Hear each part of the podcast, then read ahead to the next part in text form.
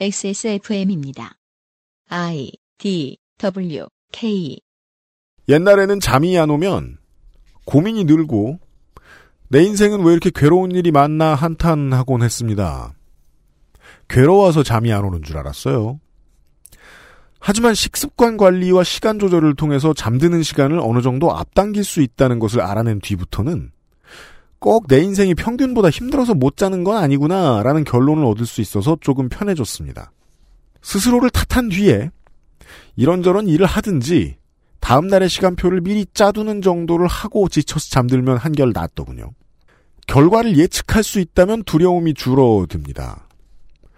저는 옛날에 샤워하고 나오면 왜 추운지에 대한 이유를 몰랐을 때는 샤워를 하는 것만으로도 추운 것에 대한 스트레스가 있었는데 물기를 닦고 나면 체온 조절이 다시 정상으로 되돌아온다는 사실을 알고부터는 춥단 생각도 안 들 정도가 되더라고요.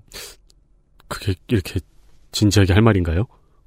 문제는 뿌연 미래에 대한 두려움의 정도가 사람마다 다르고 업종과 채용 형태에 따라 다르다는 겁니다. 다음 날, 다음 주, 다음 달의 시간표를 짤 수 있는 것도 모든 이들이 다 할 수 있는 건 아닙니다.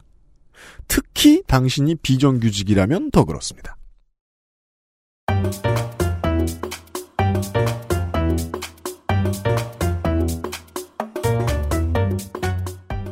혹시 정규직이 되어보신 적이 아예 없으십니까? 제가 그렇거든요. 4대 보험에 가입되어 본 경험이 없으십니까? XSFM을 만들기 전 제가 그랬거든요. 그렇다면 그로 인해 얻을 수 있는 혜택을 체감해 보신 적이 없으시겠네요. 제가 주로 그랬으니까요. 여러 개의 일을 여러 곳에서 한꺼번에 해보신 적이 있으십니까? 윤세민이 그렇습니다. 우리 같은 사람들은 온 세상에 차고 넘치는데 이런 이야기를 다루는 시사 프로를 찾긴 어렵죠. 한 사람의 인생 기록으로 우리 모두의 이야기를 나누는 미스윤의 알바 기록실 첫 번째 시간입니다.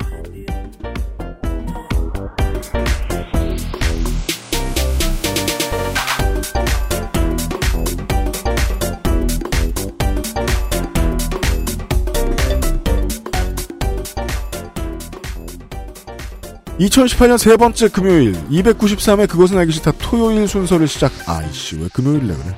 저도 지금 금요일이야 토요일이야 하고 있었어요. 잠을 못 잔 거죠? 세 번째 금요일 그리고 토요일. 이어서 나갑니다. 잠을 못 잔 거죠? 네. 스스로가 인생이 너무 괴롭다라고 오해하면서. 아, 못 주무셨어요? 그래 그럴 거예요 아마. 예상 아니, 가능해요. 금요일 밤에 잘 리가 없어 내가. 인트로에 이제 앞으로 그렇게 잘 잔다고 써놓으시고. 앞으로 잘 자지도 못해요. 지금도 계속 반복하는데 지금 막 막 고민하고 못 자고 이러고 있다가 네. 갑자기 딱 생각하는 거죠. 아 내가 상태가 이런 걸 보니까 내가 커피를 너무 늦게 마셨든지 음. 아니면은 지금 일을 더 할 수 있는데 괜히 뒹굴고 앉았구나. 그런 생각을 하는 거구나 하게 되더라고요. 예. 등대면 자는 거 이런 건 죽어도 못 합니다. 항상 편집도 좀 새벽에 하는 편이고 이런 류의 삶은 제가 그 XSFM에서 일을 하는 거 말고 음악 할 때는 더 자연스러웠거든요 출퇴근이 없으니까 보통 그렇죠. 네. 어, 보통 음악 할 때는 좀 바뀌어서 생활하시는 분들이 많죠. 예를 들어 뭐 일집을 내기 전에는 뭐 그 몇 가지 아르바이트들을 했는데 네. 몸을 좀 많이 쓰는 아르바이트를 하면 잠이 잘 와요. 음 그렇죠. 확실히 그런 면이 있어요. 네. 그리고 일당도 세고. 네. 근데 3개월 하더니 일을 더 이상 일이 더 이상 없네. 그래 가지고 다시 이제 앉아서 또 음악을 하기 시작해요. 수익이 좀 줄고 어, 왜냐면 앨범이 아직 안 나왔으니까. 예. 그리고 다시 생활이 불규칙해지고. 그랬다가 또 다른 막 오피스 잡 같은 걸 막 비정규직을 알아봐요. 토너랑 싸우고. 그술 먹고 잠은 더 못 자는데 어, 시간은 지켜야 되니까 몸이 더 축나고 네. 왔다 갔다 하는 거예요 인생이. 그렇죠. 내가 지금 하는 일에 따라서. 네. 네. 그런 분들이 얼마나 많으십니까? 아 그렇죠. 그리고 이제 그게 싱크가 안 맞아가지고 아침에 해야 되는데 밤까지 계속 못 자고 네. 몇 시간 잘 수 있나 계산하고. 네. 이런 것들은요, 골라 골라 막 그 힘든 직업만 얘기하면 그건 너무 악의적인 편집이라고 생각해요. 골라 골라 너무 좋은 비정규직 일들만 얘기해도 그것도 또 악의적인 편집입니다. 그래서 차라리 한 사람의 인생 얘기를 다 하는 게 더 나을 수도 있습니다. 네. 우리는 비정규와 함께 살아갑니다. 어떤 사람의 비정규 인생 얘기를 들을 겁니다. 그간 시사 얘기를 많이 했으니까 삶을 좀 떠들어 볼 때가 된 것 같습니다. 잠시 후에 시작을 하도록 하겠습니다. 광고를 듣고요. 그것은 알기 싫다는 용산의 숨은 보석 컴스테이션, 관절 건강에 도움을 줄 수도 있는 바이로메드 무르핀, 경기도 김치의 진수 콕집어 콕 김치, 에어비타 더스트 제로에서 도와주고 있습니다. XSFM입니다. 초미세먼지까지 확실하게 반가워 에어비타 더스트 제로 용산 선인상가 21동 1층 130호 주식회사 컴스테이션 서울 02-2120-2337로 전화 주십시오. 주식회사 컴스테이션. 콕 집어 콕. 믿어도 되는 김치를 찾을 땐 콕 집어 콕. 햇서 빙진 김치 재료부터 공정 유통까지 안심. 직접 구매한 재료로 만드니까요 그러니까 김치가 생각날 땐 콕 집어 콕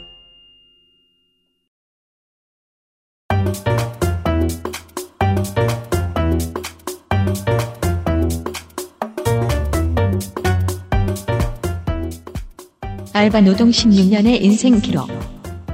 미스 윤의 알바 기록실.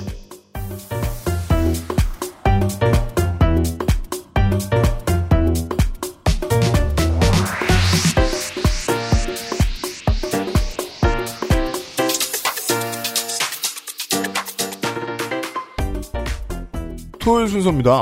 어, 토요일 순서는 계속해서 뭔가 좀 개인적인 경험들에 대한 이야기를 쌓아가고 있습니다. 지난주, 지지난주에 이 보틀팩토리 정다운 대표가 그냥 개인이 발견할 수 있는 어떤 얘기들을 해 주셨단 말이에요. 네, 개인이 발견하고 또 개인이 할 수 있는 수준의 일. 그리고 청취자분들은 보틀팩토리에 가셔가지고 네 어, 스콘을 잡수고 오셨나 본데 아, 후기들이 있어요? 네 음. 어, 거기서 괜히 티 많이 내고 그러지 않으셨길 바랍니다 청취자 여러분. 내가 내가 으아 내가. 그 아저씨 청취자인데 으아. 응해 이러면서 존재감 드러내고 그, 그러지 마, 마셨길 바랍니다. 네. 그, 내가 UMC랑, 사우나도 가고 나 사우나 안 갑니다. 그 그 두 시간 동안에 정다운 대표의 개인적인 경험을 통해서 제가 정말 와 득이 됐다라고 얻어낸 건 단 하나였습니다. 세상에 제조업을 하는 많은 업체들이 모든 과정을 생각하면서 돈을 씁니다. 유통, 서비스, 제작, 포장, 세금. 어, 그렇지만 재활용에 대해서는 돈을 쓰지 않습니다. 아무도 뭐라 하지 않으니까요. 그러니까 돈이 벌리는 데 돈을 쓰니까요. 네. 자본은 그렇게 굴러가 있기 때문에 굴러가게 되기 때문에 그래서 우리가 자본 외에 다른 시스템이 필요한 것이구나 정도의 어, 짧은 지식이 아주 깊게 울렸었습니다. 그 음. 얘기를 방송 내에서 하지도 않았었습니다. 음, 네. 네. 오늘부터의 이야기들도 비슷합니다. 음, 우리는 아주 개인적인 이야기들을 할 거고요. 여러분들이 들으셨을 때 이거 막 최전문가야 장난 아니야. 그 최근에 그 아실 패널 한 명이 어, 총리실에 들어가셨죠?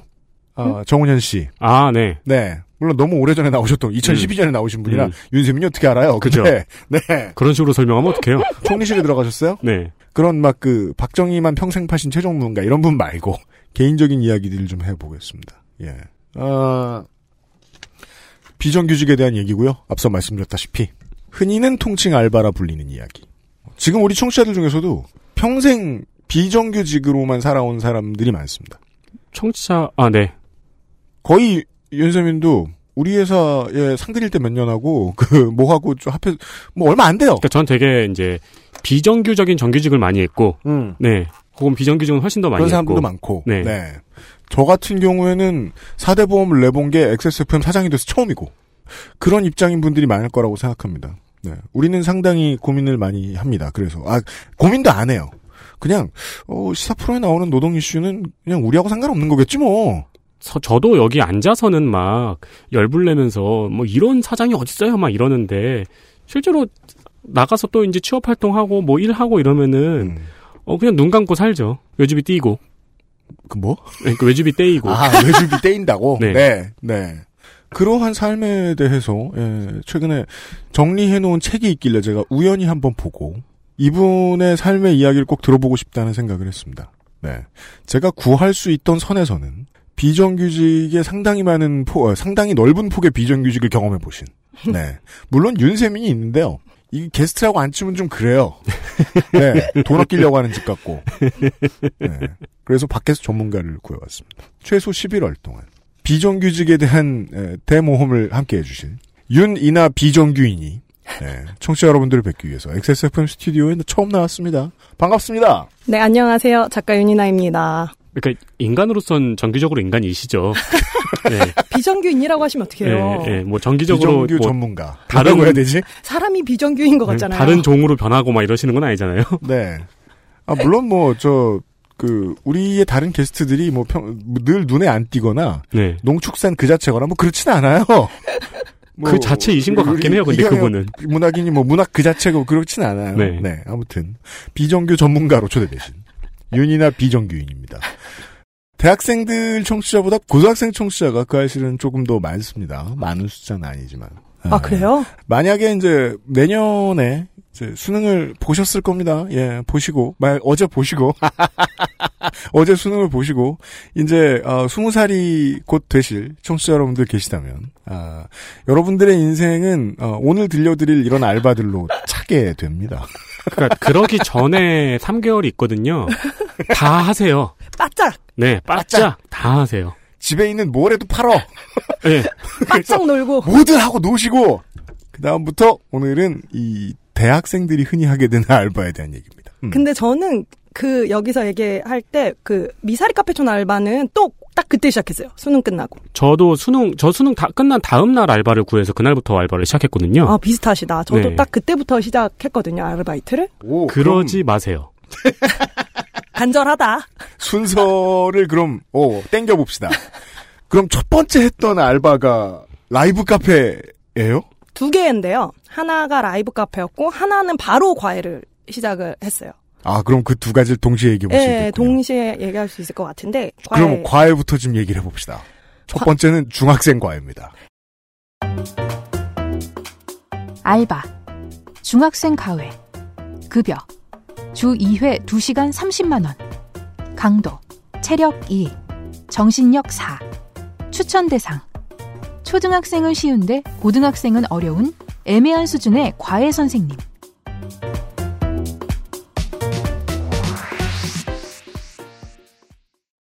고등학교 이제 수능 보고 나서 과외를 하게 되면 좋은 점 중에 하나는 그때는 고등학생 기억이 나요. 수 있어요. 네, 바로 그거죠. 상당히 많은 수의 한국 사람들은 고3 때 제일 유식해요. 그렇죠. 아는 게 제일 많아요.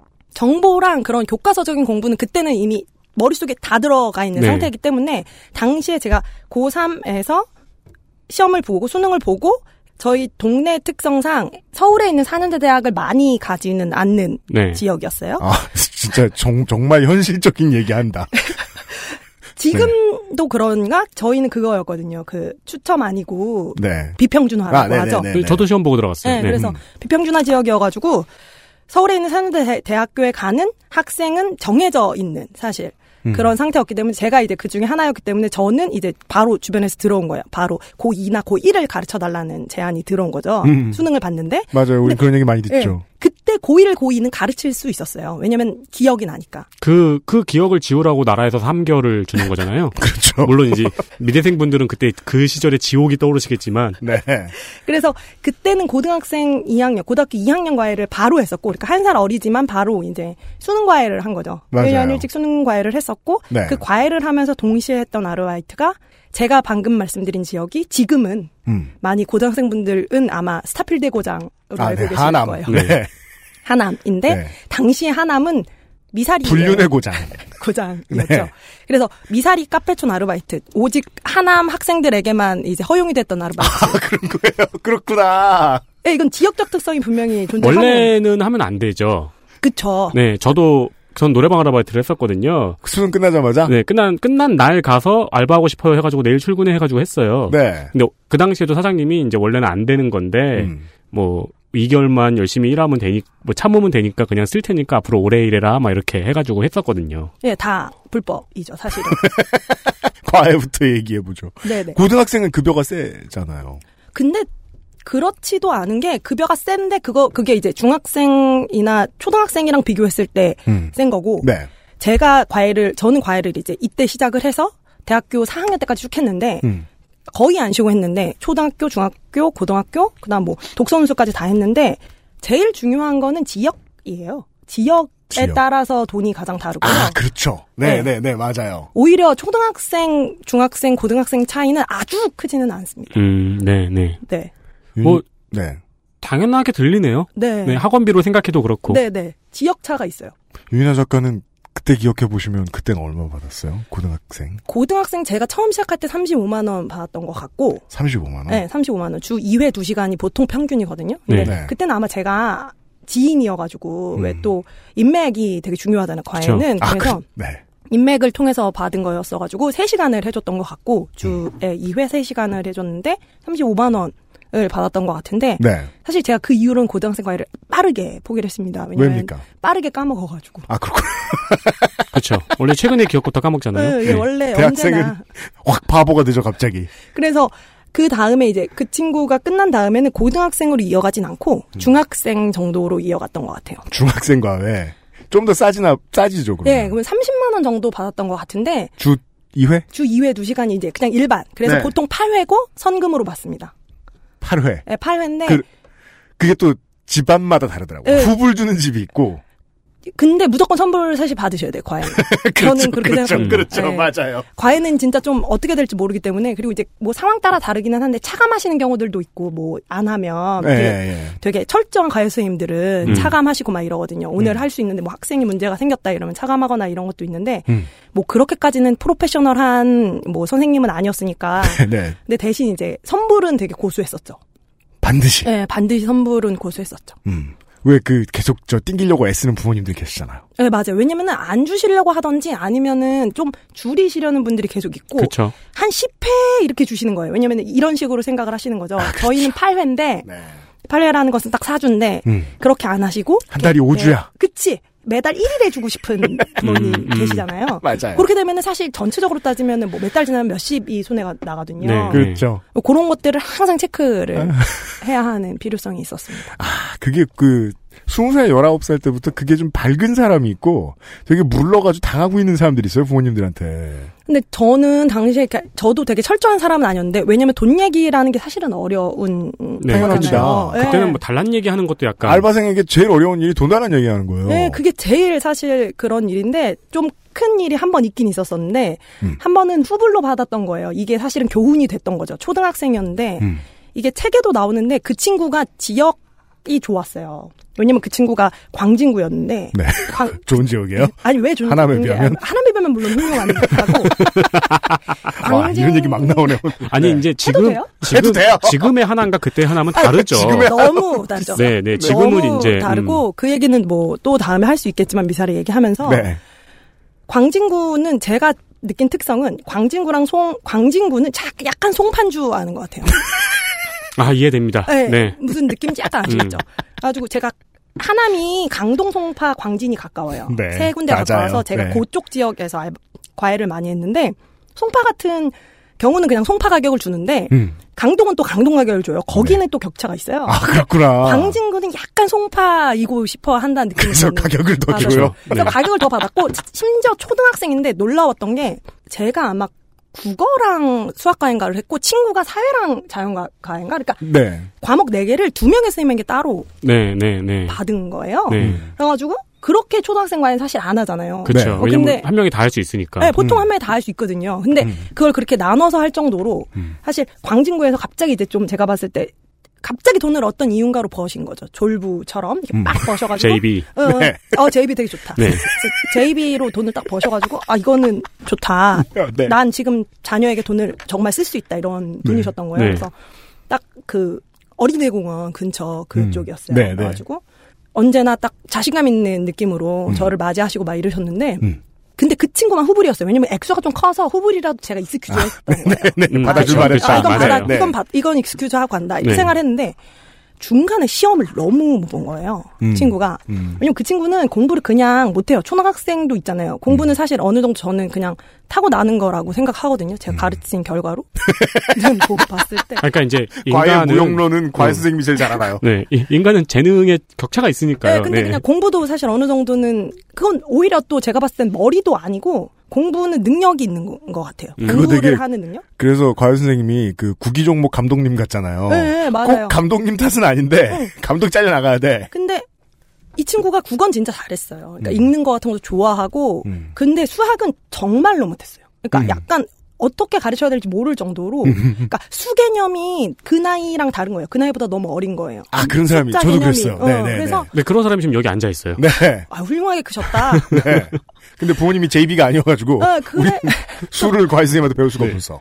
그 그게 도저히 안 됐었는데 국어는 확 올랐는데 네. 수학은 떨어졌나 아니면 비슷했나 했는데 그 숫자를 수치수로 하신 거죠 어머니가 이건 음. 감당이 안 된다. 아, 내가 쓴 돈이 얼마인데. 어, 내가 쓴 돈이 있는데 이거는 국어가 오른 걸로 커버가 안 된다. 아, 구단의 명예에 먹칠을 했다. 음, 음, 그랬는데 그러면서 저한테 마지막 과외를 하러 와달라는 거예요. 그리고 음. 자기랑 이 얘기를 정리하고 이제 음. 끝내재요. 음. 근데 그때 제가 이미 4회차를 한 거예요. 네. 그러면 전 후불이니까 4회차면 30만 원이면 15만 원을 받아야 되고 음. 그렇죠. 40만 원이면 20만 원 받아야 되잖아요. 맞아요. 제 기억이 맞다면 초등학교였고 두 과목이었는데 30을 받았던 것 같아요. 8회차에. 음. 그러니까 15만 원 받아야 되는 상황이었던 네. 음. 그래 서 가서 그 친구를 만났는데 그 친구가 너무 좀 안타까워했어. 절 좀 좋아했어가지고. 음.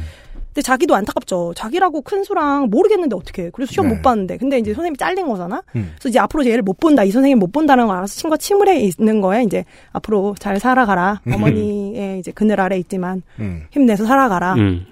얘기하고 딱 나왔는데 가라는 거예요, 어머니가. 그래서 네. 어, 왜 가라고 하지? 저는 15만 원을 받아야 되는데. 음. 그래서 네? 이랬더니 아 이제 가시라고요. 막 음. 이래요. 진짜 전 약간 그 늑대 느낌 봤어. 아침 드라마처럼. 이제 가시라고요. 그래서 어머니 그거 뭔지 알 것 같아. 15만 원을 주셔야 되는데요? 이랬죠. 왜냐면은 후불이니까 그랬더니 네. 진짜로 저 약간 진짜 막 엄마들이 돈 던지듯이 음. 갑자기 막 이러세요. 그러더니 기다려 보래요. 그래서 어? 왜 기다리라고 하지? 15만 원 당연히 줘야 되는데 저는 진짜 봉투에 준비해 오실 줄 알았어요. 그렇죠. 원래 대로라면. 그렇게 네. 하시니까. 음, 네. 나오다 저돈 던졌잖아요. 그거 어, 아마? 그, 그 어머님도 연습했을 거예요. 어, 약간 왜냐면 사실 던질 정도였으면 저도 약간 시뮬레이션이 있었던 것 같아요. 그래서 정말로 약간 저는 드라마인가 이게 현실인가 이렇게 받아들일 정도로 저에게 이렇게 돈을 막 주셔가지고 아, 그거 이렇게 던지면은 이렇게 팔랑팔랑 하면서 퍼지면서 음. 떨어, 그거 땅에 떨어지기 전에 다 접었으면 되게 멋있었을 텐데. 근데 그렇게 막 멋있게도 아니었어요. 그러니까 더 이렇게 위로 날리진 않잖아요. 아, 그죠. 무슨 말인지 아시죠? 네, 그러니까 네. 이렇게 옆으로 표창 던지듯이 음. 이렇게 하죠, 사실은. 그래서 너무 저는 좀 놀랐는데 그때 느꼈어요. 돈은 달라고 하자. 음. 아, 네. 네, 어, 그리고 그렇죠. 과외는 선불로 하자. 네, 네. 그래서 음. 그런 경험들이 있었고 돈 얘기는 엄청 어려운데도 해왔던 것 같아요. 없으면 못 사니까 과외 같은 경우에도 떼이면 방법이 없죠. 전혀 없죠. 전혀 없죠. 사실 대학생 과외는 그건 아니거든요. 불법은 아니거든요. 대학생 그럼요. 과외는 떼이면은 신- 어디에 신고가 가능할까요? 지금 그건 잘 모르겠어요. 떼어서 음. 신고를 해본 적은 없- 저는 다른 방법으로는 다른 이제 제 개인적인 일 때문에는 고소를 해봤는데 네. 그 여- 원고료 떼어가지고 네네. 과외는 해본 적이 없어서 근데 음. 대학생 과외는 불법이 아니잖아요. 그렇죠. 성인 과외는 불법이에요. 네네네. 근데 대학생 과외는 불법이 아니라서 사실 만약에 지금 뭐 좀 찾아봐서 음. 뭐 연락할 수 있는 데가 있긴 있을 것 같아요. 근데 음. 사실은 그게 계약서를 쓴 것도 아니고 그렇죠. 일반적으로 계약서는 전혀 안 쓰는 그렇죠. 맞습니다. 일이니까 음. 그래서 좀 어렵지 않을까 하는 생각이 드네요. 예. 노동관계 자잘못 따지기는 상당히 어려운 분야. 네. 음. 아, 네. 그, 이번 코너는 청취자 여러분 이렇게 들어주시면 되겠습니다. 예. 아, 내가 해봤으면 이렇구나 하시면 되고, 음. 내가 안 해봤으면 그렇구나 하시면 됩니다. 네. 사실 이런 걸 왜 정리하나 싶죠? 어, 그래서 저는 그렇게 생각하는 겁니다. 그, 이런 거 아무도 정리 안 해. 사람 일이 거기서 거기라서 어느 부분은 분야가 달라도 본인의 알바 경험하고 약간 이렇게 비교가 되실 거예요. 그래서 청취자 여러분 지금부터요, 그 XSFM25의 gmail.com으로 그, 윤인의 비정규인의 그 경험담을 들으시고, 자신이 비슷했던 거나, 아, 내가 더 웃겼다, 자랑하실 거 있으면, 그렇죠. 예, 얼마든지 제보해 주십시오. 과외본 사람 어디 한둘이겠습니까? 네. 안 해보신. 분들은 저런 세상이구나 느끼시면 됩니다. 음. 사람 사는 얘기예요. 그리고 예. 받아보신 분들이 있잖아요. 안 해봤더라도. 아, 그렇죠. 어, 네. 그게 되게 많을 것 같거든요. 네, 받는, 과외를 받아보기만 한 사람 입장에서는 엄마, 아빠하고 그 선생님이 어떤 텐션을 가지고 있을지 몰라요. 그쵸, 그쵸. 우리 엄마가 감히 돈을 집어던져 이런 거 상상할 수 수도. 없고요. 네. 그리고 그때 혹시 윤희나 작가, 줄 알지, 그부터. 네. 윤희나 작가님한테 과외를 받으신 분이 이 방송을 듣고 계신다면은 그렇죠. 의외로 있을 수도 있어요. 왜냐면 저 과외를 되게 많이 했기 때문에. XSFM입니다.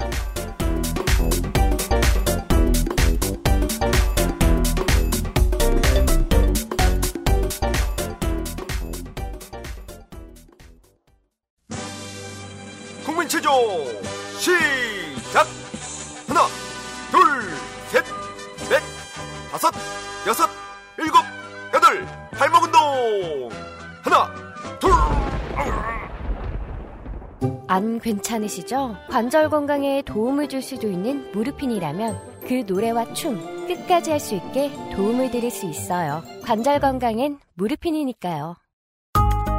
엄청 다양한 PC 부품, AS 업체도 엄청 많고 AS 업체에 가셔도 무슨 질문을 해야 할지 모르겠다면 처음부터 컴스테이션 견적을 이용해 보십시오. 수만 건에 이르는 고객 응대 노하우로 당신의 필요와 생산업체의 서비스를 정확히 연결해 드립니다. 주식회사 컴스테이션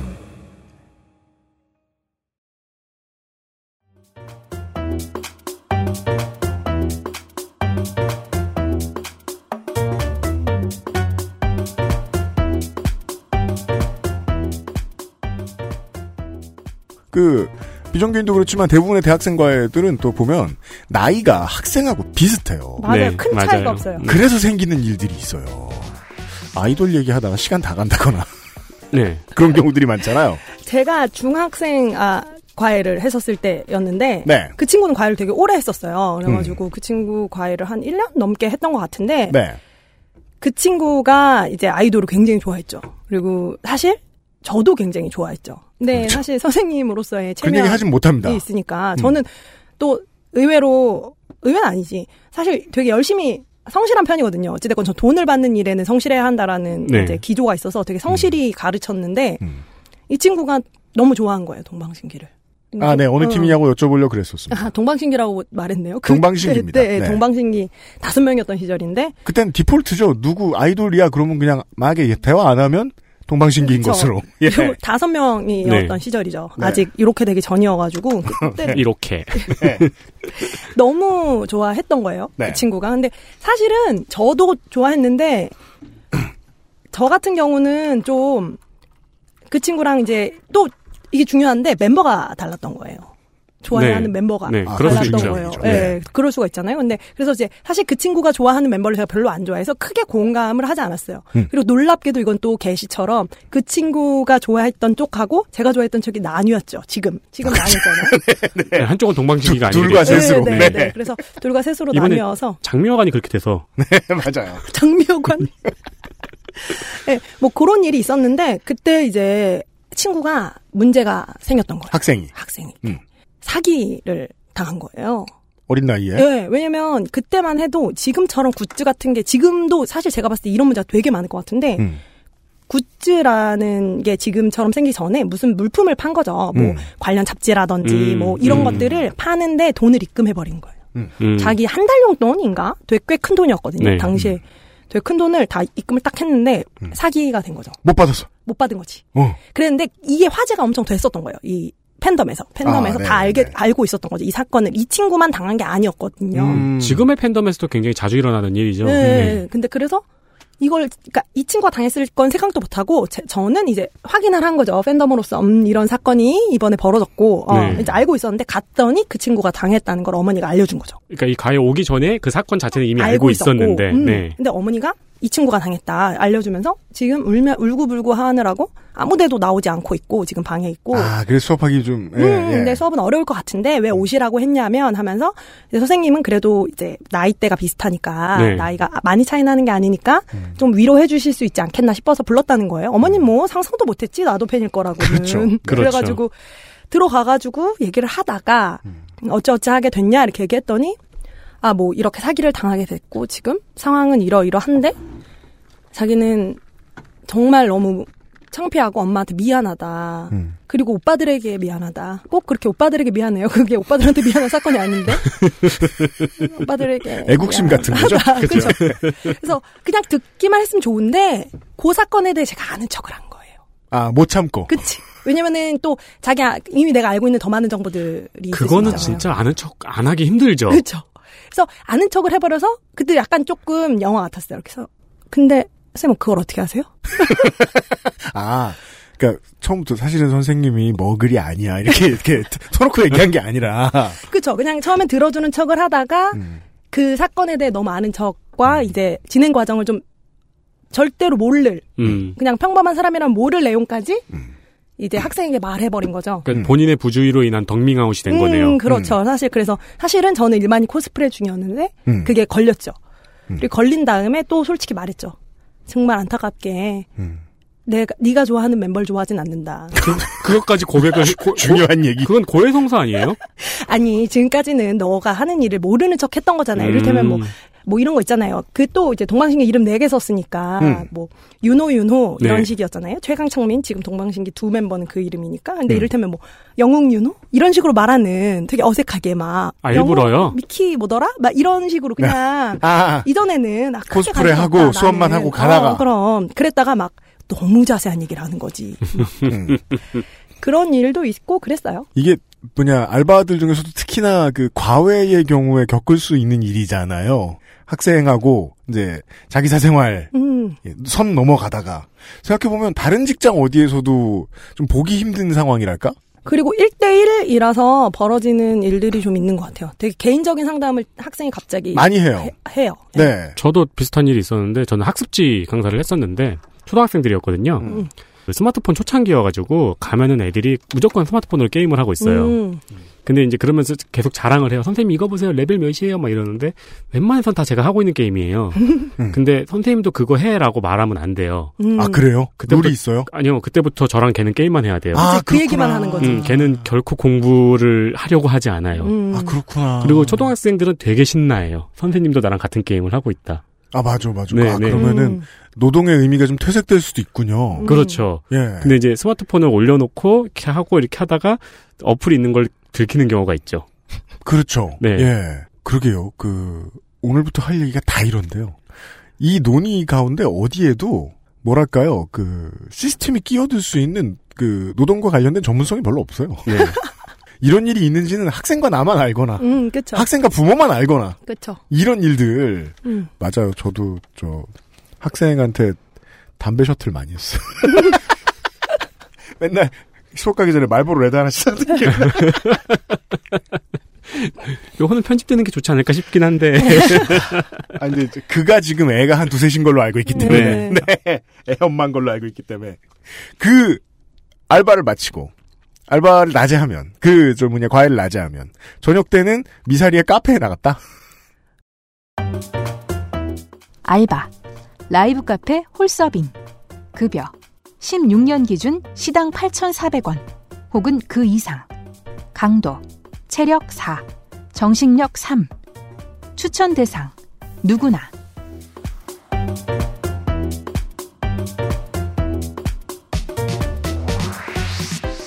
네, 추천 대상은 누구나라고 써 있는데, 아니죠. 어, 하남 시민. 하남 시민 누구나 하죠. 하남 시민이고 지금은 이제 불가능해진 알바이긴 하, 죠 왜냐면 지금 이제 다 없어졌죠? 한 거의 다. 두 개 남았나? 아, 진짜요? 네. 어. 제가 했을 때가 제일 전성기 시기가 조금 지나고였던 네. 것 같아요. 근데 한 음. 그때는 4, 50개가 있었어요. 아, 진짜요? 네, 최고 많을 때는. 그리고 아마 뭐 진짜 유명한 거 이름만 들어도 아는 거는 이미 그때는 10개, 15개 정도는 있었어요. 음. 어. 정말 대규모. 진짜 컸군요. 전 옛날에 엄마 아빠랑 여행 갔다 오면서 이렇게 비행기 갔다는 라이브 카페 맞아요, 맞아요. 예, 예. 비행기 같은 것도 있고 막 그러니까 맞아요. 거기는 배 같은 거, 예. 예, 배, 뭐, 그 다음에, 막 이름들도 되게 막 굉장히 거대한 이름들 있잖아요. 로마. 벤허. 아테네. 진짜로. 그런 왜, 이름들이에요. 왜, 왜 다 고대 그리스와 그쪽 문화죠? 그런 식으로 좀 건물을 짓고 싶었던 것도 있었던 것 같아요. 그러니까 아. 건물도 약간 아까 말씀하신 것처럼 배, 뭐 비행기 아니면은 막 약간 콜로세움 스타일. 그러니까 그런 게 이제 좀 문화였던 것 같거든요. 이름도 다 되게 막 그런 식이었어요. 그 천장이 높은 건물에 대해서 이제 흔히 세계인들이 상상하는 것은 그쵸. 음. 맞아요. 예. 무량수전 베을린 기둥 이게 아니라 판테온 맞아요. 그러니까 그렇게 콜로세움, 콜로세움. 스타일인 거예요. 그럼 반만 있어야지. 처음 지었을 때를 어, 상상해. 완전한 상태. 그래서 그거 말고는 또 의외로 또 아예 그냥 뭐 쉘브르 이런 이름들이 그건 있었어요. 이제 그 초등학교 때 항상 느꼈던 궁금증이 있었어요. 네. 왜 전국에는 샤갈에 눈 내리는 마을이 있는 걸까? 샤갈에 눈 내리는 말 사카. 네, 사카. 거기서 포지션이 뭐였나요? 저는 이제 일반 서빙하는 사람이었었고 네. 제가 일을 했던 그 카페는 중급 정도였던 것 같아요. 지금 음. 돌이켜 보면. 규모 면에서요. 네, 규모 면에서 중급 정도였던. 규모에서 중급이면 거기서 몇 명이나 앉아 뭐 얼마나 큰 거예요? 중급이어도 몇백 명은 들어가요. 사실은 소극장이거든요. 오. 어, 저는 중급이라고 하시길래 한 3, 40명? 왜냐면 4, 50명? 미사리 청취자분도 어떻게 생각할지 모르겠습니다. 한국에서 미사리 카페 알바가 지금 비슷하게 그 비교할 수 있는 다른 일이 별로 없어요. 왜냐면 분류는 있을 텐데. 카페의 수, 그 규모가 사실은 다 극장 아, 규모인 그래요? 거예요. 그러니까 뭐 이를테면 소극장 규모보다도 훨씬 큰데 그게 이제 과- 관객석이 지금은 그냥 이제 극장은 일반적으로 이렇게 그냥 일렬로 앉잖아요. 그렇죠. 근데 거기는 이제 테이블. 특징이 테이블. 그 디너쇼 같은 거죠? 네, 디너쇼인 거예요. 네. 그러면 대형은 규모가 어느 정도 되는 거예요? 대형은 정말 정말 정말 커요. 정말 정말. 그러니까 근데 그러니까 어느 정도냐면 왜 크다고 느- 제가 느꼈냐면 전 제일 큰 데서 알- 두 군데가 제일 큰 데가 있었었는데 네. 제 기억이 맞다면 하나가 발렌타인이라는 곳이고 이름이 음. 또 하나가 아마 배너랑 로마까지 세 개가 제일 컸던 것 같아요. 배너는 경기도 할 수 있나요? 3층 아니면 4층이었던 거예요. 아, 그러니까 진짜요? 3층이나 4층의 규모인 극장이라고 생각을 하시면 돼요. 그러면 오. 사실은 중극장인 거죠. 3층, 4층. 네, 그래서 와. 그 발렌타인 같은 경우가 제가 알기로 제일 큰데 중에 하나였는데 음. 좀 따로 있기도 했고 제일 음. 멀리 있었어요. 그러니까 제일 양평 가까이. 아, 멀, 네. 그 네. 멀수록 메리트가 있죠. 음, 그래가지고 제일 그 안쪽 가장 안쪽 미사리 카페촌을 네. 다 지나고 맨 끝에 나오는 진짜 딱 제일 큰 빡 있는 그런 곳이었거든요. 그런 알바는 또 비싼 알바래가지고. 네네, 그래가지고- 서빙하는 것도 막 격식이 있고, 배워야 될 것도 많고 그렇잖아요. 네, 그때 그래서 이제 배운 거는 이제 보통 요리를 많이 시키시니까 그냥 카페가 아니거든요. 사실 네. 식사를 진짜 많이 하시죠. 네. 디너를 하기 때문에 음. 그래서 그런 걸 다 배웠죠. 뭐 포크 몇 개 놓고 이런 거 있잖아요. 아, 아, 포크를 예. 오른쪽에 놓고 뭐 왼쪽에 놓고 여기다 빵 그 칼을 놓고 뭐 이런 아, 것들도 다. 잡방 우물 이런 거요. 지금도 한 손으로는 되게 잘 되는데 아, 한 손으로 네. 서빙하기? 그러니까 양손으로 다 들고 다녔죠 그때는 접시를요? 접시를요. 그러니까 음. 근데 그 접시에 그냥 커피만 담겨 있는 거는 아니고 음. 스프로 시작해서 음. 원래 또 한국인들은 경양식으로 먹잖아요 식사할 때 그래서 네. 스프로 시작해서 스프와 샐러드로 시작해서 음. 그다음에 이제 본 음식 나오고 디저트 나오는 것까지를 다 들고 다녔죠. 음. 한 손에? 양손, 양손으로. 근데 양손에. 이게 진짜 많이 드는 오빠들은 음. 그러니까 저는 이제 팔이 짧으니까 손 쪽에밖에 못 드는데 네. 오빠들은 팔에 얹어요. 아. 그러니까 팔 여기 그 네, 앞쪽에도 네, 네. 얹고 이 어깨 쪽에 넣는 거예요. 네. 그렇게 하면은 진짜로 접시를 여섯 개씩 들고 다녀요. 네. 근데 저는 그렇게까지는 못하고 제가 조금 쬐끔해가지고 손 같은 것도 좀 작고 그래서 그래도 두 개, 뭐 세 개 정도는 넉넉하게 예, 들고 다녔죠. 예. 당시에는. 그래서 서빙을 하는 아르바이트를 꽤 오래 했습니다. 그런 류의 서빙 아니어도 상당수 물건을 나르는 알바들은 중력과의 싸움의 전문가가 되잖아요. 네, 맞아요. 근데 세 개를 어떻게 들어? 그거 저기 가끔 아직도 식당 가면 에이스들은 그렇게 네, 맞아요. 들잖아요. 네 개까지 올리고 막 그래요. 네, 팔에 올리잖아요. 팔 네. 전체에. 파스타 같은 거 이렇게 네, 막. 팔 아. 그 평생 식당에서 일하시는 분들 보면은 그, 저, 10인분이 머리 위에 올라가는 그런. 그렇죠. 그건 그 이제 그쵸, 같은 그쵸. 거. 네, 동대문 가면 볼 수 있죠. 네, 남대문 이런 데서 머리 얹으시는 거랑 다르게 이제 저희는 팔에 다 얹었었는데 네. 저도 처음에는 되게 불가능하다고 생각을 했었어요. 왜냐면 제가 약간 수전증도 있고 손이 좀 작아 갖고 이게 안 되는 줄 알았는데 네. 그 접, 그 특유의 서빙하는 그 쟁반이거든요. 동그란 쟁반? 그게 네. 되게 무게중심이 잘 잡게 되어 있어요. 아, 그래요? 그래서 정말로 정확한 위치에 얹기만 하면 그냥 얹어져 음, 있어요. 음. 그거 그리고 저기 이게 고무 처리도 잘 돼 있어가지고 맞아요. 절대 안 떨어져요. 네, 절대 안 음, 떨어지죠. 절대 안 떨어져요. 접착제 수준에. 그렇죠, 맞아요. 약간 옆으로 이렇게 기울어져도 안 떨어져요. 네. 이 빤빤하게 되어 있습니다. 잘 많이 붙게. 해본 사람들이 아무 일도 아닌 것처럼 얘기하죠. 흔히 이렇게. 서빙이 일의 전부인가요?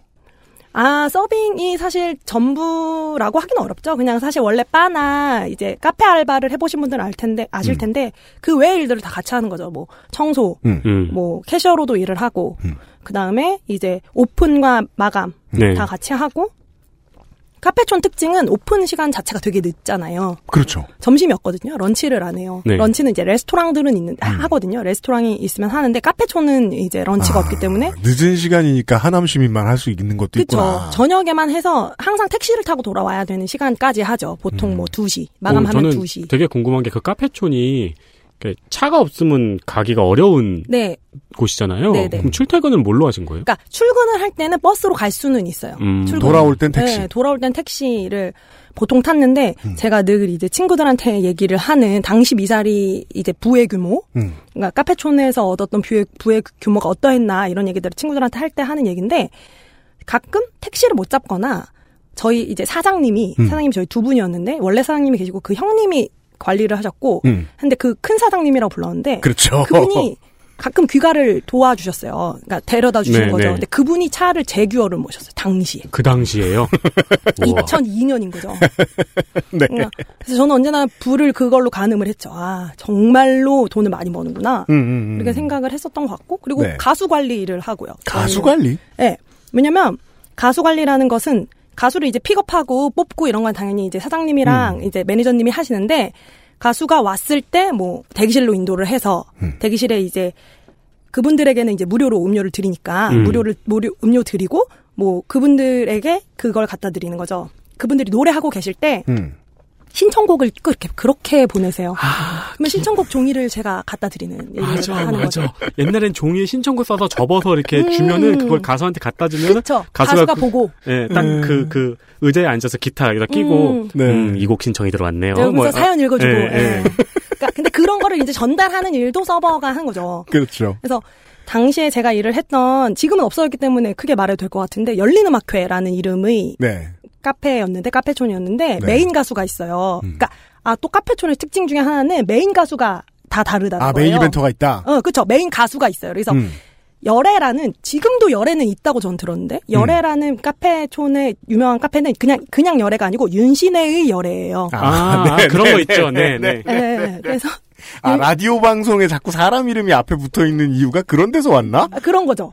얼른 생각해봐도 그 편이 장사가 잘 되죠. 그쵸, 그래? 그쵸. 누군지 알아야 될 이유가 뭐가 그런가? 네. 그럼요. 윤신혜의 열애거나 아니, 국밥집 앞에도 연예인 이름이 들어가는데. 그렇구나. 그래서 그 윤신혜 씨가 열애는 이제 메인 가수인 건데 저희는 메인 가수가 음. 이용 씨하고 네. 민혜경 씨였어요. 음. 지금 듣는 분들이 아실지 못할 것 같아서 제가 조금 걱정이 되긴 하는데 네. 두 이제 두 가수분이었는데 이분들이 막 80년대랑 90년대 음, 주름 잡은. 양반들이에요. 음. 근데 이분들이 오시면 이분들에게 이제 차를 갖다 드리고 네. 꼭 정해져 있는 차가 있어요. 뭐 음. 예를 들어 이용 씨는 대추차만 드신다든지 네. 그거를 어떤 질문 같은 걸 전혀 하지 않고 언제나 착착착 진행을 음. 이제 해야 되는 거죠. 모시고 네. 음. 뭐 이런 일들까지 다 담당을 했었죠. 아, 그, 고급 숙박 서비스업에서나 배우는 그 정도의 기술인데, 그런 거는. 알바할 때 배울 수 있겠군요. 사람을 가려서 누가 오면 뭐 해주고 자시고. 네. 그냥 그게 시스템화 되어 있었어요. 저희는 아. 그런 능력이 없어가지고 모든 걸 다 갖다 놓거든요, 음료수를. 그렇죠. 저, 저희는 그래요. 네. 아, 냉장고를 네 그렇죠. 봤더니 너무 많더라고요. 네. 지금은 좀 사라지고 있는 업태, 업장이다 보니까 거기에서만 만날 수 있는 손님들도 있을 것 같아요. 지금 아까 초반에 말씀하셨지만 정말로 사실 불륜의 온상지였던 네, 거죠. 네. 지금도 약간 그런 문화로 알려져 있는 곳이기도 한데, 그렇습니다.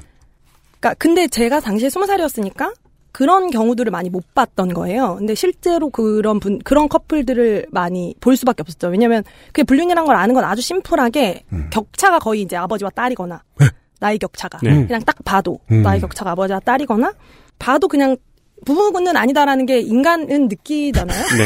굉장히 잘 보여요. 부부는 아닌 게 인간은 느낀다. 저 노래, 노래방, 심지어 노래방에서도 보여요. 그렇죠. 예, 네. 그러니까 아 이건 부부는 아니다. 혹은 부부는 아니다. 예, 뭐 이런 것들이 보이는 분들을 많이 봤고 약간 뭐랄까, 표정과 모든 분위기가, 어, 투머치 상기되어 있어요. 방금 맹수랑 싸운 것처럼. 네네네.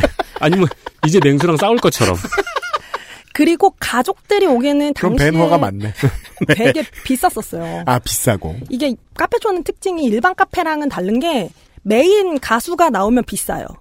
커피 가격이 원래 가격이 예를 들어 뭐 만 원, 만 원이어도 이미 비싼 거죠, 사실은. 네, 네, 네, 근데 네. 거기는 원래 그냥 다 비싸거든요. 네. 자리세가 비싸서. 음. 만 원이면 음. 사람에 따라서 돈이 올라가는 거예요. 뭐, 음. 뭐, 재즈바도 그런 데가 종종 있죠. 네, 음. 공연이 좀 유명하신 분이 오면 칵테일 가격이 올라가는. 그러니까 음. 거기에 붙는군요. 네. 네. 그러니까 사실은 그게 이제 입장료까지 이제 포함인 거죠. 네. 그래서 콘서트 관람료가 포함돼서 예를 들어 이용 씨, 민혜경 씨가 평소 주말에 한다면 2만 5천 원, 3만 원이 되는 거예요. 커피인데. 음. 이야. 그러니까 비싸지죠. 그러니까 차라리 음식을 시키는 게 나아지는 상황이 되는 거예요. 뭐 6만 원짜리 코스를 시키는 게 나은. 음. 근데 또 사람이 진짜 최고 피크로 많은 시간에는 안 그 음식은 안 받아요. 커피만 받아요. 음.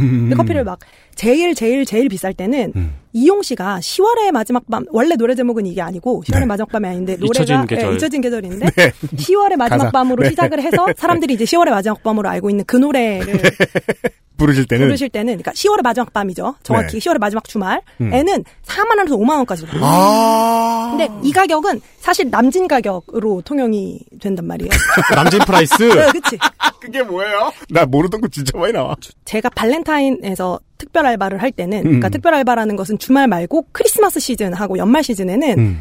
뭐 설거지만 하는 친구들도 뽑고 굉장히 많이 뽑아요. 왜냐면은 그러니까 콘서트 시즌이 돼버리는 거죠. 좀 네, 네. 연말에는. 네. 그래서 그때는 특별 알바를 뽑아서 제가 발렌타인이라는 음. 그러니까 열린 음악회보다도 두 배 정도 큰 카페에서 일을 할 때는 파견 나가시는 용병으로. 네, 네, 용병으로 나간 거죠. 왜냐면 저희가 그러니까 저 열린 음악회 경력 있다 이렇게 해서 네. 이제 네. 이력서를 아, 내는 예. 게 거죠. 그래서 거기서 발렌타인에서 일할 때는 알바. 아주 큰 라이브 카페 홀서빙. 급여. 16년 기준 9,600원에서 1,800원. 강도. 체력 5. 정신력 3. 추천 대상. 홀서빙 경력자. 체력에 자신 있는 사람.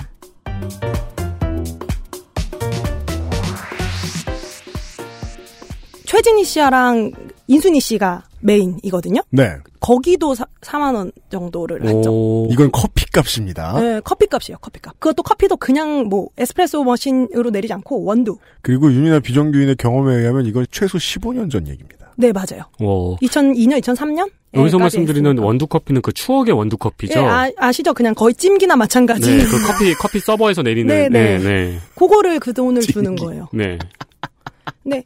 그렇게 큰 시장이었고 그 노동력을 상당히 많이 구매할 수 있는 능력이 있는 시장이었군요. 네, 당시에 제, 저만이 아니라 제 친구들도 지금까지도 친한 저희 고등학교 동창들도 상당히 많이 일을 했고 음. 저희 오빠도 일을 한 적이 있고 시장이 세죠. 아, 괜찮은 알바였네요. 왜냐면 시급이 세요. 오. 이게 심플하게 시급이 센데 일반 카페는 당시에는 저희가 일을 할 때는 그 최저 시급이 엄청 낮을 그렇죠. 때였어요. 그렇죠. 그때 뭐 2,300원. 네, 그래서 막 2,500원, 네, 2,800원밖에 안 주는데 여기는 무조건 다 3,000원이 넘었어요.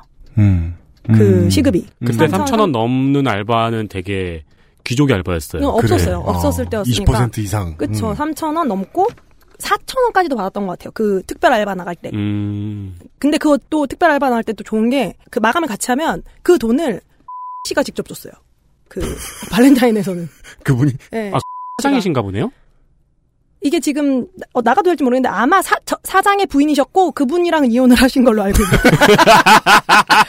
요거는 아, 이거, 아, 이게 나왔으면 좋겠는데. 알아서 편집해 아, 네, 볼게요. 예, 예, 예. 확인을 한번 부탁드리겠습니다.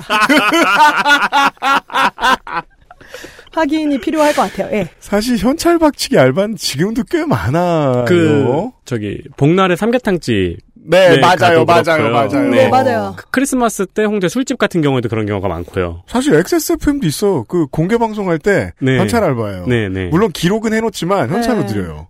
예. 그러니까 현찰 알바가 주는 그 희열이 있고 그렇죠. 음. 보통 보너스도 주셨던 것 같아요. 그때는 음. 연말에 일하면 아. 그 정도로 사람이 많아요.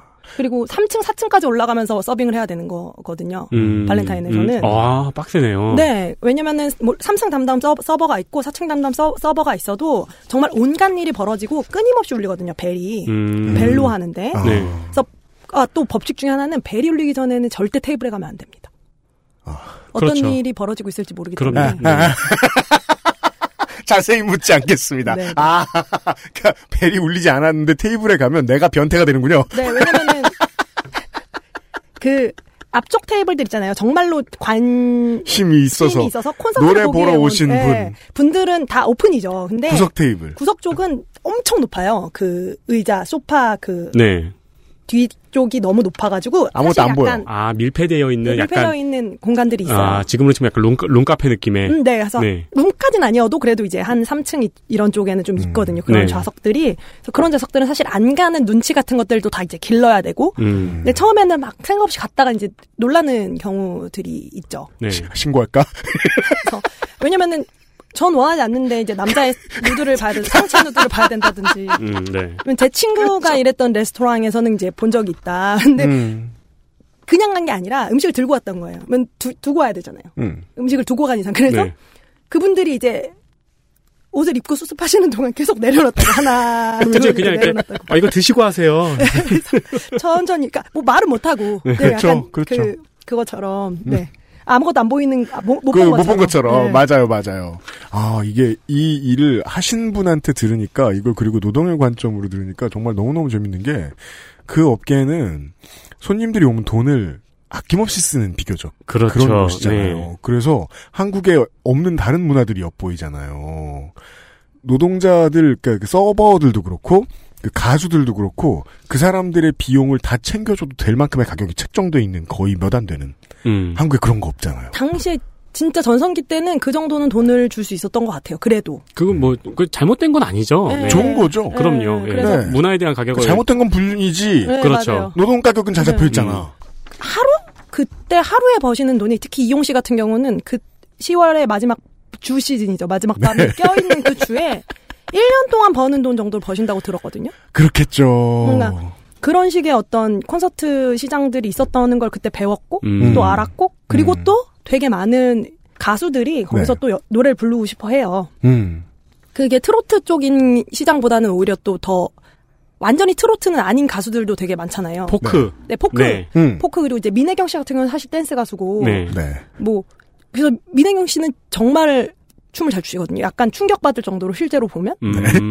겨우 이런 라이브 카페에서 저렇게 이럴 정도로 춤을 잘 추시거든요. 어. 음. 그런 것들을 이제 직접 보면서 어, 누군가가 꿈을 가진 사람들이 또 여기를 찾기도 하고 그런 것들을 되게 많이 아. 봤던 것 같아요. 음, 네, 아. 락 하시는 분들도 오시고 왜냐면은 main time이 아니고서는 또 채우려면 음. 엄청 많은 무명 가수들이 그러게요. 있어요. 그렇죠, 그렇죠, 네. 아, 그 처음으로 체험한 show business기도 네, 하군요. 그랬던 거예요. 저한테는 왜냐면 네. 저는 그때 당시부터도 방송 쪽 일을 계속 하고 싶어했기 때문에 꾸준히 그걸 보는 것도 좀 흥미로운 일이었어요. 음. 그것 사실은 어느 정도는 지금은 그 show business의 최 고에 있지 않은 사람들 이전에 최고였던 사람들이 어떤 식으로 머무르는지에 음. 대한 이야기이기도 했고 네. 그 당시에 저희의 작은 사장님, 그러니까 사실은 실 소유주였던 분이 가수셨거든요. 네. 근데 저는 모르는 가수였던 거예요. 음. 근데 꽤 알려진 노래들이 좀 있어서 음. 좀 장사가 잘 되고 음. 그분들이 그분 지인들이랑 이런 분들이 오셔서 가수 이제 출연하라고 그러셨는데 음.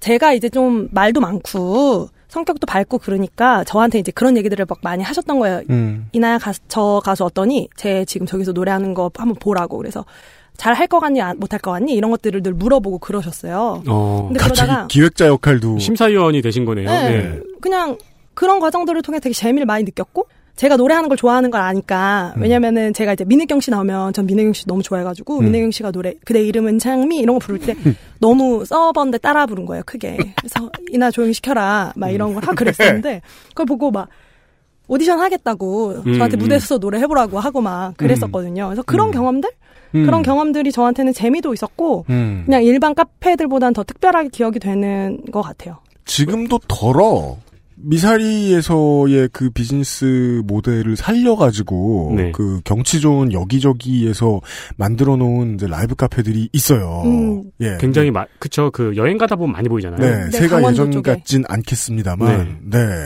거기의 삶이 어떤지를 저는 들어가 본 적이 없기 때문에 처음 들었거든요. 음. 근데 제가 좀 이렇게 들어본 바에 의하면은 거기 사장님이 좀 좋으신 분이었던 것 같은 느낌도 드네요. 네, 그게 뭐 사실 임금 체불 문제도 없진 않았을 것 같고 음. 사실 지금 돌이켜 보면 그때는 그걸 인식하지 않았는데 네, 아, 네. 또 24시간 정도 이제 그 안에서 이, 이 머물면서 일을 하시는 분들은 음. 조선족 분들이 많았어요. 음, 네. 그 요리를 해주시는 분들도 그렇고 매니저들도 그런 경우들이 많았거든요. 네. 아, 근데 그때 늘어나는 추세였죠. 음, 그때가 음. 막 늘어나는 추세였었기 때문에 근데 그들은 좀 합당한 비용을 받지 않았던 것 같아요. 아, 돌이켜 보면 그들이 아. 좀더 힘든 일을 하고 그들이 좀 더 많은 일을 했음에도 그런 비용들이 좀 책정되지 않았던 분, 분들이 있었던 것 같고 음.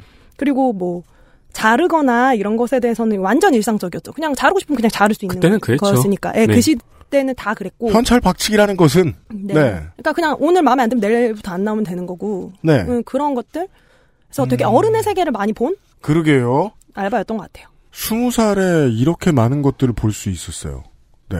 어, 이번 방송의 특히나 중요한 교훈은 저는 이런 건 것 같아요. 음. 그, 청취자 여러분들이 시사방송 듣는다고 이 방송 저 방송 들으시는데, 종종 시사방송 진행하는 사람들이 여러분들보다 사회에 대한 경험이 일천할 때가 더 많거든요. 네. 어, 청취자 여러분들이 아는 게 되게 많습니다. 지금 막 뭔가 생각나신다면요. 음. 네, 저희들보다 훨씬 더요. 지금 본인 알바 경험 얘기하고 싶으신 분들 되게 많으실 음. 거예요. 보내주세요. 다음 주부터는 소개, 네. 다 다음 주부터는 소개해드릴게요. 문제는 지금, 어, 역시, 제가 윤세민 에디터한테 살짝 얘기해주긴 했었는데, 이 윤이나 비정규인께서 나오기 전까지. 네. 어, 가공할 TMT세요? TMT? 투머치 토커. 근데 또 TMI는 아니야, 딱히. 인포메이션은 많이 그래서- 없어요. 네. 그래서 시간이 이렇게 가버렸어요? 딱 세 가지 알바 얘기했는데, 아 맞다. 저 방송 시작하면서 지금까지 원고 한 번도 안 봤어요. 그래서 지금, 네, 다음 주 예고를 해드려야 되겠어요. 계속 윤이나 작가님 눈만 보고 이게 있었어요. 뭐야, 지금! 큰일 났네, 이거. 아, 훨씬 미사리에서 잠깐 놀았는데. 네. 다음 주 이 시간에는 제가 예, 예고를 대신해드리죠. 윤이나 비정규인 대신. 아, 큰 바 말고 지금도 많이 있는 작은 바의 홀서빙부터 아, 대학생들이 하는 몇 가지 다른 것들을 얘기를 좀 해볼게요, 다음 주에. 어, 심지어 자기소개서 대필도 있는데요. 저는 이거 되게 신선하더라고요. 이거 저는 공짜로 들었습니다. 공짜로 해줬는데. 근데 윤세민도 해봤대요. 네. 참고하십시오. 되게 많은, 어, 비- 윤이나 비정규인이 해본 일들에 대해서 윤세민은 아는 게 있는데 말을 못하고 있어요. 네. 근데 지금 상황이 어떤 상황이냐면요. 이 작가님이 해보신 알바가 총 17개거든요. 네. 이 책에 나와 있는. 네. 그리고 이제 우리 방송에서 이야기를 할 거라고 계획했던. 네, 네. 근데 지금 두 개 했어요. 그렇습니다. 세 개. 2점, 2.5개 했어요. 네. 여, 어떡하지? 큰일 17개 났습니다. 중에서. 다음 주부터 빨리 하겠습니다. 네. 어, 윤이나 비정규인 다음 주에 만나요. 네. XSFM입니다.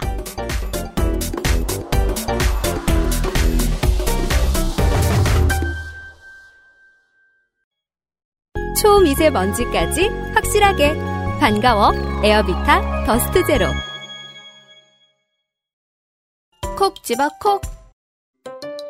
좋은 원료를 쓴 김치를 만들 시간이 없을 땐 콕 집어 콕. 배추, 무, 고춧가루, 생강, 전부 국산. 다시마, 홍합, 표고버섯도 아낌없이 쓰죠. 그러니까 김치가 생각날 땐 콕 집어 콕. 안 괜찮으시죠? 관절 건강에 도움을 드릴 수 있어요. 관절 건강엔 무르핀이니까요.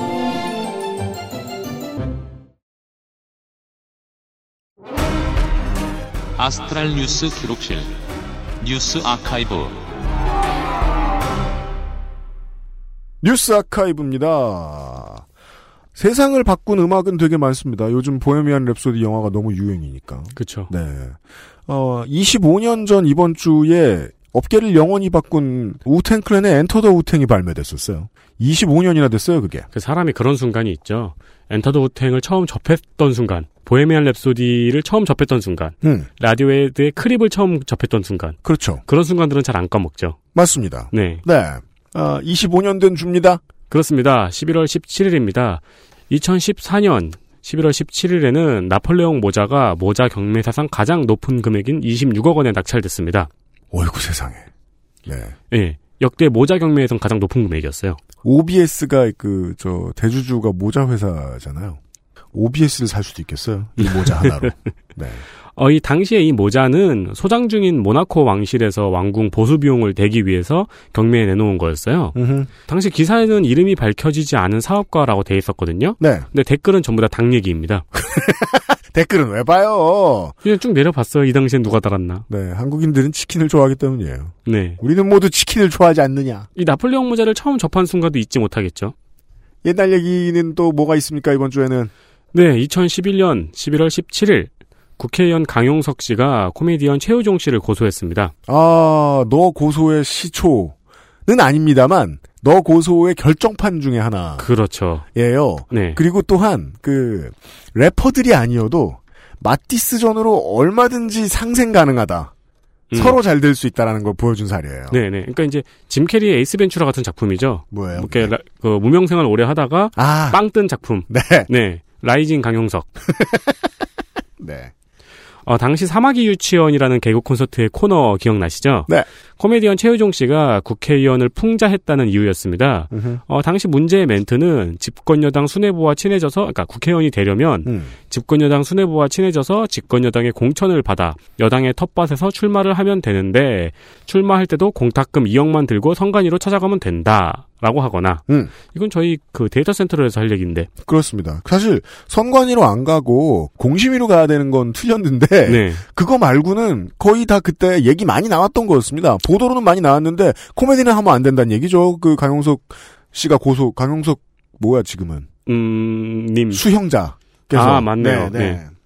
뭐 약점을 개처럼 물고 늘어지면 국회의원이 될 수 있다라는 내용이었습니다. 음. 강용석 의원은 국회의원에 대한 집단 모욕죄로 최유종 씨를 고소했습니다. 음. 그리고 세상은 축제가 벌어졌죠. 팝콘 대잔치. 네, 파티구나. 네. KBS에서 회사 차원의 대응을 약속했고요. 음. 선배 코미디언 및 여러 방송인들의 지원 사격이 이어졌습니다. 네. 그리고 그 다음 주에 개코는 강용석 특집이었습니다. 아 디스전으로 한껏 득을 봅니다. 거의 모든 코너에서 풍자를 했죠. 비판을 네. 하고. 어, 본인도 이제 블로그에 시청 소감을 올리기도 했습니다. 네. 아들들이랑 같이 봤다고. 음. 그런데 이 고소는 사실 본인이 받은 유죄 판결이 부당하다는 것을 알리고 싶어서 한 고소였다고 후에 밝혔습니다. 따라서 본인이 고소 아티스트임을 공개한 거죠. 나는 고소를 통해 하고 싶은 말을 하는 사람이다 세상에. 그렇죠. 네. 강용석 씨는 이전에 대학생들과의 식사 자리에서 네. 이거 뭐 이제 더 이상 말할 필요도 없어요. 네. 네. 그러니까 그 이제 비하 번호를 해서 아나운서들로부터 명예훼손으로 고소를 당했습니다. 네. 그리고 한나라당에서 출당됐죠. 그렇죠. 무려 한나라당이에요. 네, 맞습니다. 어, 강용석 씨가 최효종 씨를 고소하려고 했었던 때는 이 발언에 대해서 이 아나운서 비하 발언에 대해서 1심과 2심에서 유죄 판결이 나온 시점이었습니다. 네. 즉 이 고소는 피해자가 특정되지 않은 발언에 대한 모욕죄는 성립되지 않는다라는 것을 보여주기 위한 퍼포먼스였던 거죠. 그렇습니다. 포장도 잘해요. 근데 이후에 결국 이 그 아나운서 모욕죄는 무죄가 나왔습니다. 음. 근데 이 과정에서 이 강행석 씨가 이 발언을 처음으로 보도한 기자를 명예훼손으로 고소했거든요. 네. 근데 기자는 그게 팩트니까 음. 틀린 고소가 아니니까 무고로 고소를 했죠. 그렇죠. 그 무고에서 유죄가 나왔어요. 그렇죠. 요거는 많이들 모르시더라고요. 네. 맞습니다. 강영석 고소라고만 치면은 그 기록을 누가 좀 정리해 줬으면 좋겠는데 여튼간에. 네네. 음. 어, 그리고 최효종 씨는 당시에 그 이 고소 덕분에 수입이 100배로 늘어났다고 밝힌 바 있습니다. 이게 연예인의 삶이죠. 네. 그리고 강용석 씨는 이후에 화성인 바이러스에 고소 집착남으로 나옵니다. 그렇습니다. 당시에 쓸 수 있던 모든 연예계 시스템을 다 썼습니다. 강영석 수형자는. 네. 그리고 고소를 캐릭터로 잡아서 뜨기 시작하고 그 고소한 19를 쓴 거죠. 그 촬영하게 된 거죠. 네. 네.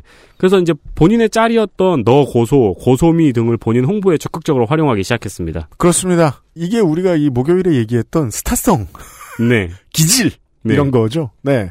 그건 확실히 있는 사람이에요. 네. 그 심지어 총선 때도 이 너 고소 짤로 모양 돌리고 그랬잖아요. 저 그건 몰라요. 아 그랬구나. 네. 아 왜냐면 지역구가 요 근처잖아요. 네, 네. 네. 다음은요. 2015년 11월 14일 파리의 9곳에서 동시다발적인 테러가 일어났습니다. 음. 160명 이상이 사망했고 400명이 넘는 부상자가 발생했습니다. IS의 소행이었으며 음. 범인 중 일부는 난민으로 위장하여 프랑스로 돌아- 들어왔음이 확인됐습니다. 음. 전 세계에서 입장을 발표하고 세계 각국은 랜드마크에 프랑스 국기의 삼색 조명을 쏘는 방식으로 추모를 했습니다. 네. 네. 어, 개인적으로는 페이스북에서 그 자신의 프로필 사진에 프랑스 국기를 반투명으로 오버랩시키는 이벤트를 했었던 게 기억이 나는데요. 따라서 지금 프로필 사진이 그거면 그때까지 페이스북 사 안 쓰는 분들이죠. 그렇죠. 잘, 네, 네. 어, 실제로 이 기능으로 인해서 전 세계에 더 크게 알려졌고, 음. 그 테러 소식을 몰랐던 사람들도 요즘 프로필에 이거 뭐냐 다, 왜 다 프랑스 국기냐, 음. 이런 식으로 질문을 하다가 알려진 케이스도 있었습니다. 네. 추모 열기는 굉장히 오랫동안 이어졌고요. 음. 추모 열기가 오랫동안 이어지자 시리아, 레바논, 팔레스타인 등에서 팔레스타인 등에서 민간인을 대상으로 한 테러가 일어났을 때는 전 세계가 무관심했는데 프랑스의 테러가 일어나니까 유난을 떤다는 지적도 있었습니다.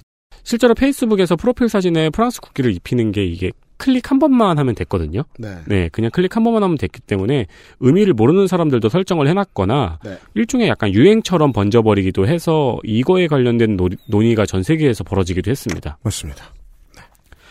뿐만 아니고 이 파리 테러 사건 때문에 무슬림에 대한 무차별적 폭력이 전 세계에서 일어나기도 했습니다. 네, 그렇죠. 네, 그 일각에서는 이 한국에도 꽤 있어요. 요즘은 그렇습니다. 일각에서는 IS가 벌인 이 테러의 목적이 이슬람 혐오 정서를 강화시켜서 전 세계 무슬림들을 고립시키고 고립시켜서 가입자를 늘리려 하는 게 목적이라는 예측이 나오기도 했습니다. 전형적인 결과론이죠. 이 결과가 맞긴 하고요. 메커니즘에 대해서는 덕질인이 자세히 설명해 준 바 있습니다. 그렇습니다. 네. 사실은 그런 이제 반항적인 이야기를 하면서 그 이런 게 보통 이런 그 레토릭이 틀릴 때가 더 많은데 네. A라는 이야기를 가지고 시민운동을 하는 사람들에게 너네 B라는 사건이 있었을 때는 왜 가만히 있었느냐라는 말을 하는 것은 보통 A고 B고 다 싫은 사람들이 하는 네. 말이거든요. 그죠. 근데 실제로 그 그런 냉소가 또 새롭게 에, 테러와 국제 질서의 뒤틀림에 대해서 관심을 가지는 새로운 시민들을 또 끌어들이기로 함, 끌어들이기도 합니다. 그렇죠. 이거 어, 서양에서 이런 테러가 나니까 그제서야 봐. 그러면서 에, 가자지구의 대학살이나 알레포의 대학살에 대해서 관심을 가지는 사람들도 꽤 많이 늘어났단 말이죠. 네. 어, 그리하여 이 2010년대를 살아간 모든 사람들은 이제 알고 있습니다. 어, 테러가 늘어난다 수준이 아니라 전 세계가 인명을 경시하기 시작했다. 음. 정도로 트렌드가 되었다는 걸 말이죠. 네. 근데 처음에 이제 그 15년 겨울만 해도 이 정도는 아니었네요. 테러가 일상화돼 있지 않았네요. 마지막으로 하나가 더 있습니다. 네, 2014년 11월 15일 연합뉴스의 보도입니다. 고용노동부가 워크넷에 여성 구직자용 면접 요령을 올렸다가 문제가 되자 삭제하는 일이 있었습니다. 2014년의 일인데요. 한국여성단체연합에서 문제 제기를 했습니다. 이 워크넷에 올라와 있던 해당 면접 요령에는요. 결혼 계획을 물으면 결혼 계획이 없다고 답변하라고 적혀 있으며 그 이후로는 업무를 제대로 할 만하면 퇴사하는 일이 흔해 결혼 예정자나 오래된 애인이 있으면 채용을 꺼린다라고 설명했습니다. 이게 적혀 있었다는 거죠? 네. 네. 그러니까 결혼 계획이 없다고 답변해야 되는 이유인 거죠. 네. 네, 결혼 계획이 있다가 하면 채용을 널로 안할 거다라는 식으로. 이 성희롱에 대해서 어떻게 생각하냐는 질문에 대해서는 농담으로 받아칠 여유가 필요하다라는 답변이 있었고요. 네. 모든 건 그 고용노동부에서 적어놓은 거라는 겁니다. 추천 답변이에요. 네. 네. 그리고 예민한 여성 때문에 곤란을 당한 회사도 있다는 밑에 설명도 있었습니다. 음흠. 어, 중소기업 프로 면접너의 입장에서 말씀드리자면은 이런 질문은 범죄 예고라고 보시면 됩니다.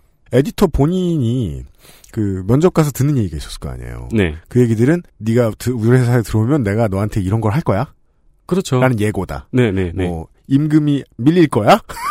그런 말은 되게 이제 물론 안 하는데 음. 가끔씩 어, 뭐 잠깐 밀릴 수도 있고 하지만 임금은 또 하지만 우리에겐 일이 더 중요하지 않겠니? 너와의 열정과 우리의 미래? 뭐 이런 식으로 그런 넘어가죠. 말을 면접에서 한다. 네, 네. 음, 그러면 범죄 예고다 그건. 네. 알겠습니다. 아니 이런 것도 보통 이제 회식 자리에서 내가 되게 색드립을 잘하는 사장이야라는 자부심을 가지고 하는 말일 경우가 많아요. 음. 네 그리고 이제 내부에서도 사실 뭐 과거에 지가 성희롱 때문에 뭔가 좀 일이 있었다거나 음. 네 그런 경우들이 많습니다. 네.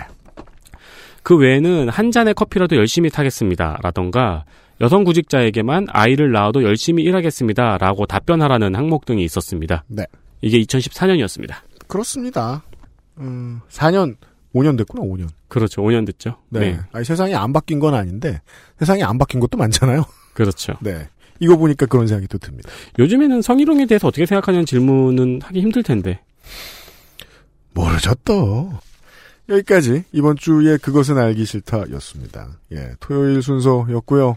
그 청취자 여러분, XSFM25 골뱅이 gmail.com으로 그 여러분들의 알바 경험에 대해서 얘기를 좀 많이 해주십시오.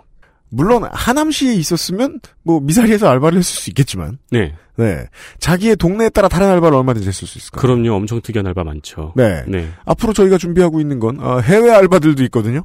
어떤 경험이어도 좋으니까 어, 짧게 짧게 얘기를 해주시면 저희하고 얘기를 나눠볼 수도 있을 것 같습니다. 요즘 저희가 가끔씩 그 이벤트하고 선물 드리려고 애쓰거든요. 사연을 저희가 채택해드리는 분들께 어, 어떤 보상을 할 수 있을지도 고민을 해놓겠습니다. 아직은 안 했다는 얘기입니다. 네. 다음 주 토요일에 다시 뵙도록 하겠습니다. 이 아. 이야기는. 네. 네. 그리고 트위터에 네. E ESPEON84님이 네. 정확히 8시 30분에 도착한 XSFM 후드티 세트 네. 와 상자와 티셔츠 지퍼백 중에서 지퍼백이 제일 마음에 드셨다고 하네요. 에이. 상자 상자가 더 마음에 드신다는 분들은 많아요. 그런, 그런 뜻이 아닐 거라고 생각해요. 네. 네. 그런 뜻이 아닐 거라고 생각해요. 아니, 그러니까 네. 옷도 좋은데 음. 지퍼백이라는 추가 사은품이 있을 줄은 몰랐다는 뜻인 것 같아요. 그렇습니다. 네네. 그 지퍼백은 어차피 그, 저, 뭐냐, 그, 저도 정말 되게 튼튼하게 인쇄를 하고 싶었는데, 인쇄하면 어차피 접으면 구겨지고, 저, 인쇄가 흐트러진대요. 그러니까, 뭐, 고이고이 보관하고 이럴 생각은 하지 않으시는 게 좋을 것 같습니다. 그러니까 여러분 집에 언젠가 쓸 것 같아가지고 못 버리는 물품들 있잖아요. 네. 네, 이 지퍼백 100%못 버리세요. 그냥, 그러니까 아무 데나 쓰시고, 예. 만두 남은 거 이런 거 집어넣으셨다가, 네, 대충 쓰시고. 아, 그러긴 또 곤란하구나. 티셔츠가 들어있었으니까. 네네. 네. 그러니까, 예. 그, 배송이 조금 조금씩 늦어지는 측면이 있던 부분 죄송하고요. 네. 아, 그 얘기는 다음 주에 할 수 있도록 하죠. 아무튼, 어, 거의 다 매진됐거든요. 감사합니다. 네. 11월 세 번째 주에 그것은 알기 싫다 문을 닫습니다. 다음 주 이 시간에 어김없이 찾아뵙도록 하겠습니다. 목요일에요. 윤세민 에디터와 유승균 PD였습니다. 안녕히 계십시오. 안녕히 계십시오. XSFM입니다. I D W K